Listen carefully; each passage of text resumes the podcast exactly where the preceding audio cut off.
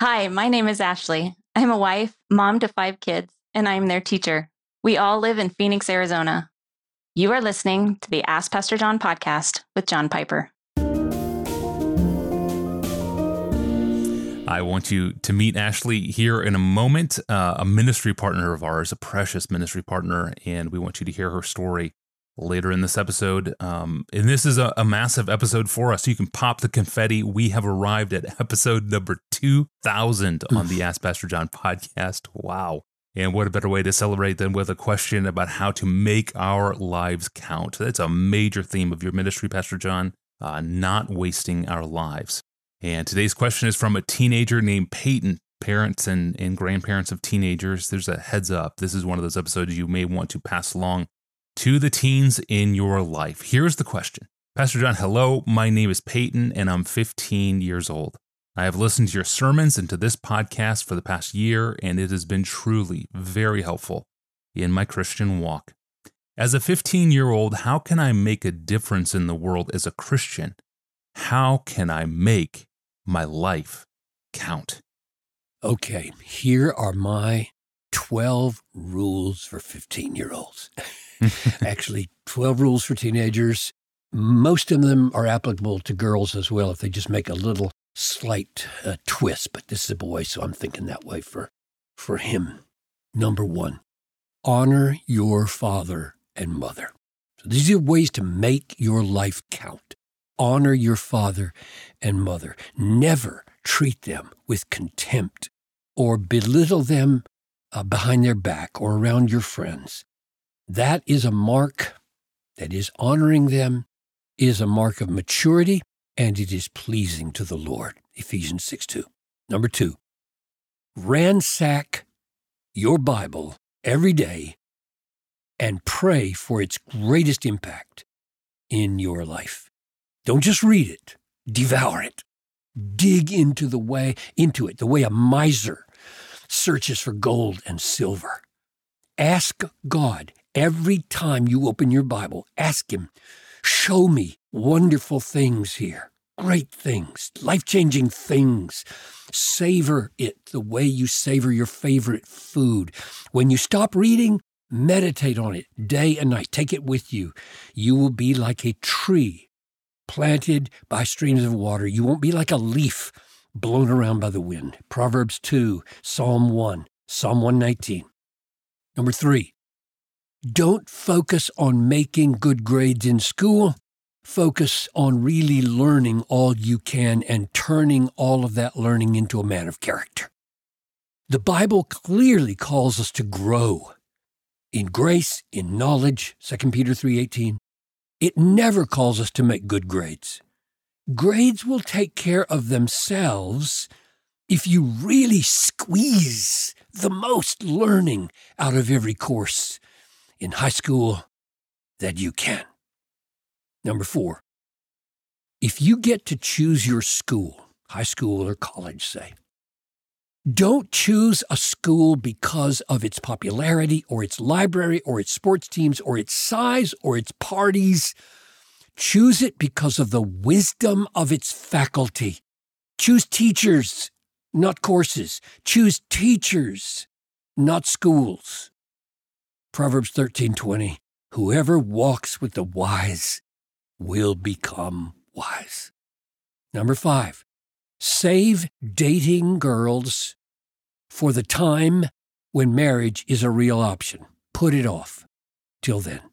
The concept of dating as a kind of mere recreation in our Western culture is not wise.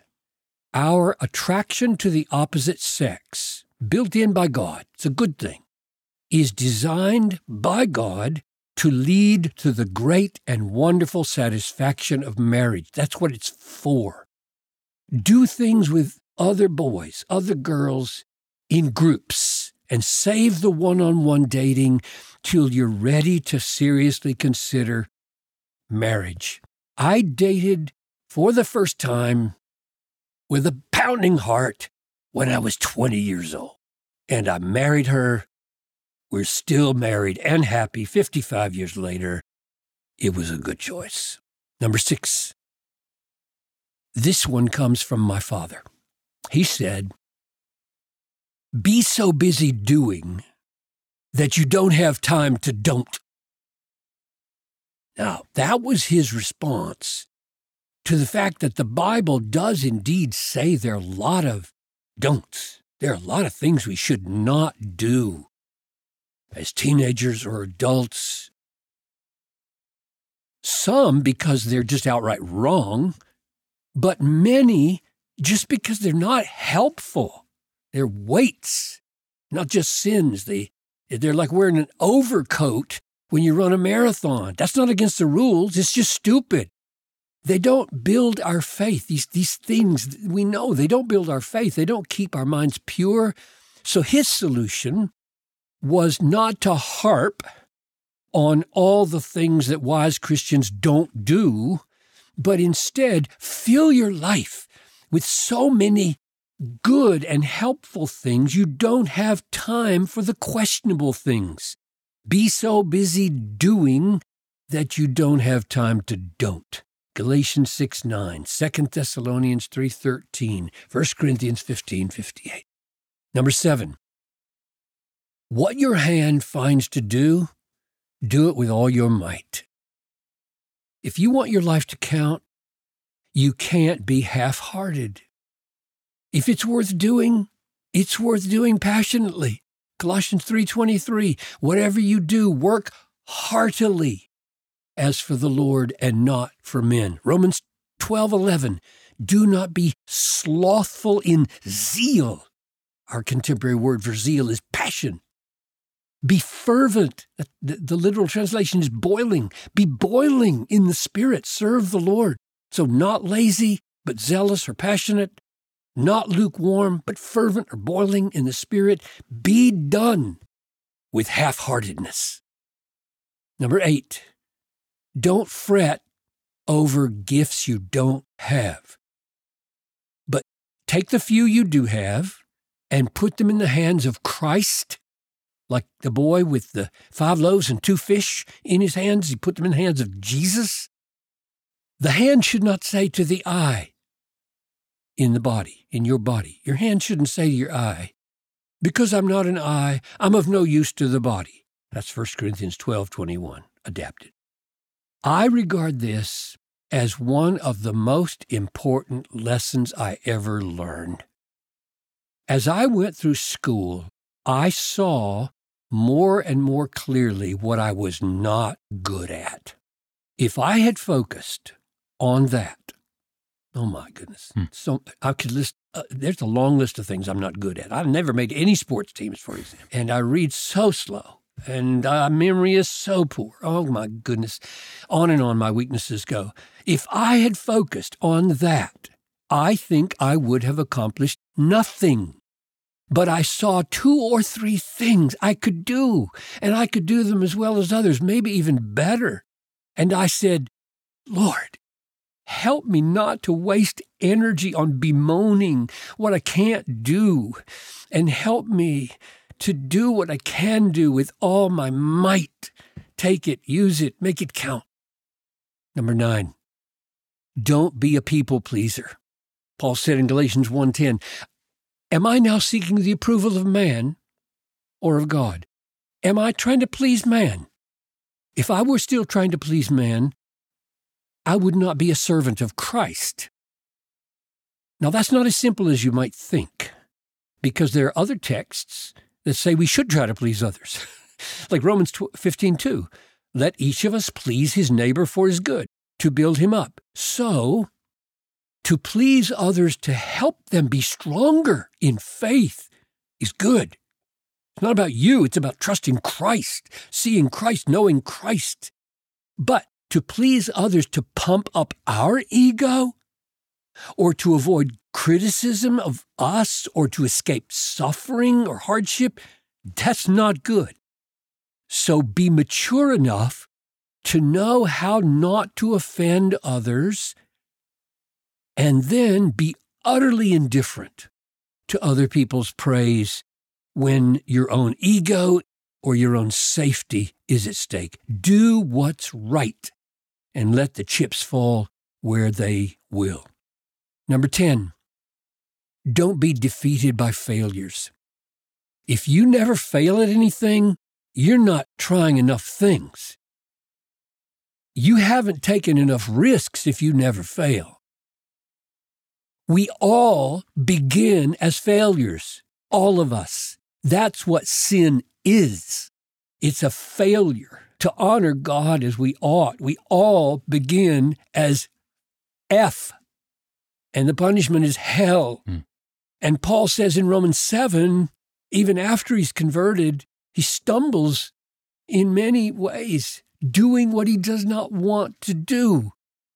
But here is the glory of the gospel of Christ, right? Our lives are built on the gospel. He covered our sins. He imputed righteousness to us that we don't natively have. Our acceptance with God is not earned. So we say with Paul in Philippians 3:13, forgetting what lies behind. And he had lots of things he needed to forget. And we all have failures. I mean, like every day we don't measure up to the way we would like to talk to people or treat people. And if we are crushed by those things, will never count.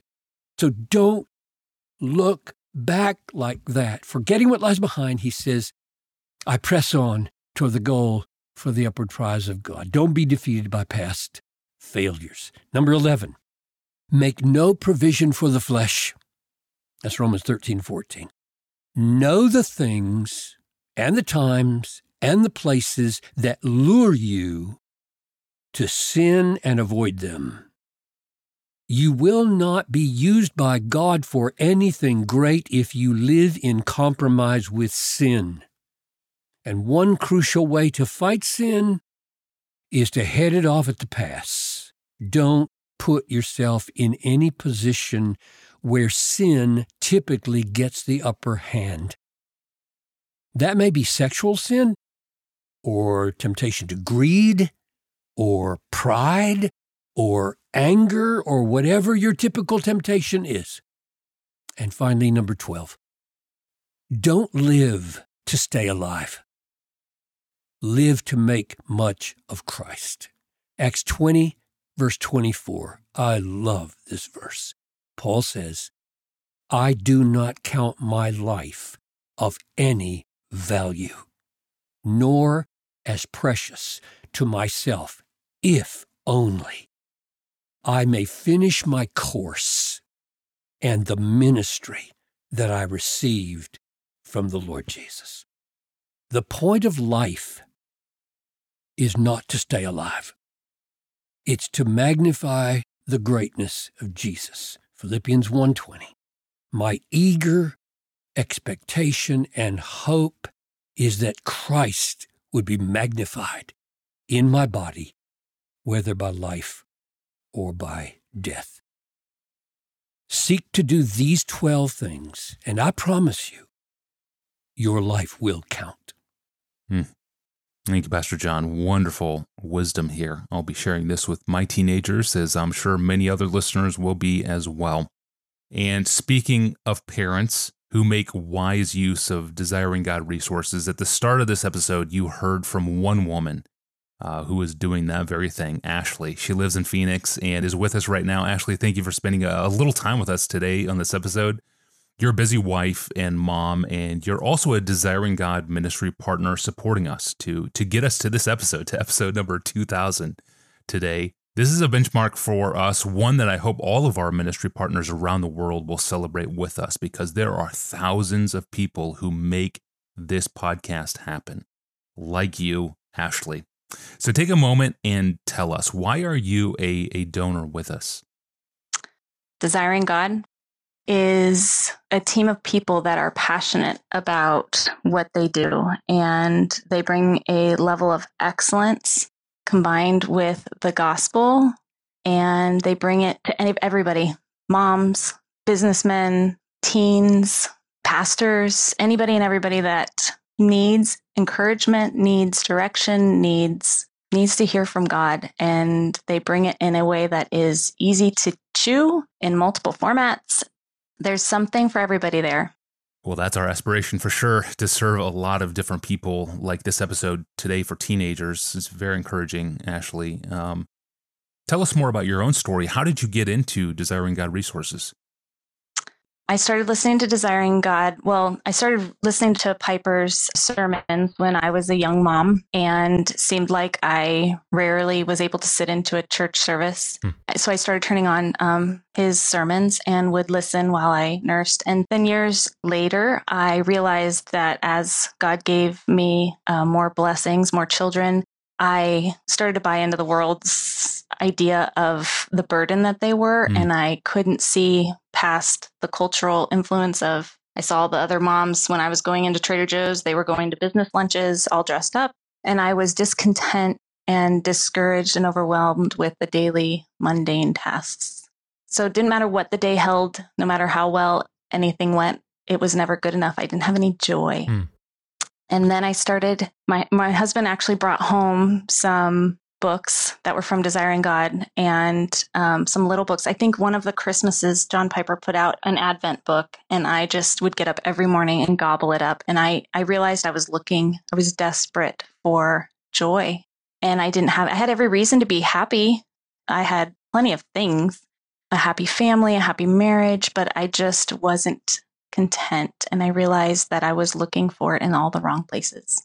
Um, John Piper's books really pointed me towards happiness in God. And it was John Piper's Reformation Sunday sermon. And I, I'm like, oh, that's what Jesus did for me. I grew mm. up a believer, but I didn't understand the impact, why everybody was so crazy about Jesus. Like I didn't, I understood obeying the law. I, I rested on the, my own righteousness. Mm. And I finally saw that it's not me because I can't. And so that has freed me completely that and the sovereignty of God, which I didn't have mm. that theology growing up. And so with all of those kids, you can't control them or the outcome of their life or the anything. You it's yeah. a false reality. So that has made me a grace-filled mom is given me a different lease on life and has been completely life-changing. So I have desiring God to thank for that. And because of that, yeah, I'm like, if somebody else has that opportunity to have that realization to experience, to truly understand the gospel,